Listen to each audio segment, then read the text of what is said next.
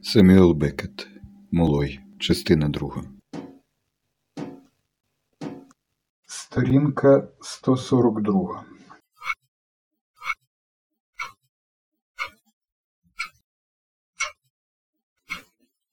До вечері було ще кілька годин.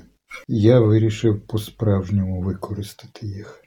Адже після вечері я дрімаю.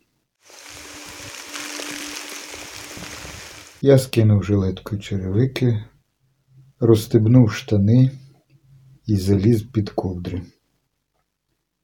Випроставшись, зігрівшись у пітьмі, я краще розумів облудну метушню зовнішнього світу, розмістив у ньому доручену мені істоту, інтуїтивно здогадувався про курс, на який треба стати, заспокоївся в абсурдній скорботі іншого. Далеко від світу, його галасу, біганини, укусів і похмурої ясності, я судив цей світ і тих, хто, як і я, безпосередньо занурений у нього, і того, хто мав потребу, щоб я його визволив. Я, що не міг визволити навіть себе. Все в мороці, але той простий морок фрагментований. Маси й масиви хитаються, туманні, наче закони. Знати, з чого вони складаються, не цікаво. Людина теж десь там, у тій величезній брилі, сформованій усіма пануваннями, проста й самотня серед інших людей, і не менш позбавлена несподіванок, ніж скеля. І десь у тій брилі, вважаючи себе за окрему істоту, заховався клієнт. Байдуже, хто міг би взятися за це завдання. Але ж мені платять.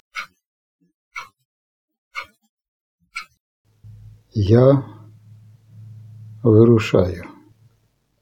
І він вирізняється на загальному тлі. Все своє життя він чекав тільки цього,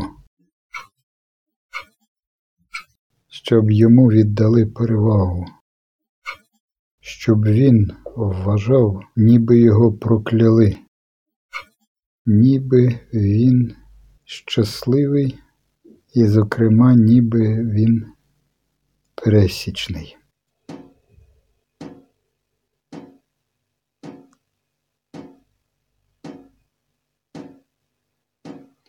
Саме так на мене інколи діють тиша, тепло, сутінки і запахи мого ліжка. Я підвівся, вийшов, усе змінилося. Кров відхлинула від голови, звідусіль долинали звуки, що їх створювали речі, ухиляючись, зливаючись, розлітаючись клаптями.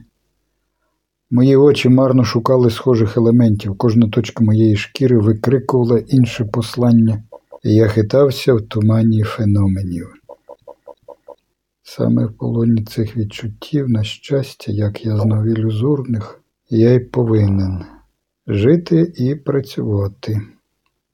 Саме завдяки їм я й уявляю чуття.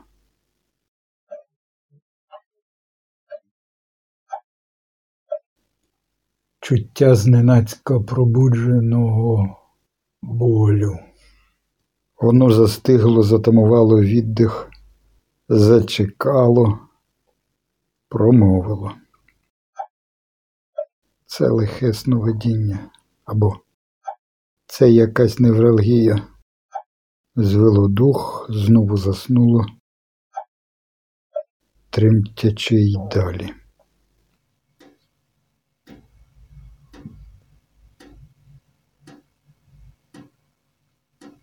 Приємно, перш ніж узятися до роботи, знову зануритись у масивний повільний світ, де все ворушиться з понурою важкістю голів, що йдуть терпляче споконвічними дорогами, і де, звичайно, всяке розслідування було б неможливим. Але тільки в даному випадку. Я кажу в даному випадку. І мав для цього інші причини, сподіваюсь, поважні не так приємні, як корисні. Тож лише в такій атмосфері, так би мовити, безкінечної кінцевої мети, чом би ні, я наважувався придивитись до завдання, яке мав виконувати. Бо там, де не міг бути Молой, а втім і Моран, Моран міг зосередитись на Молої.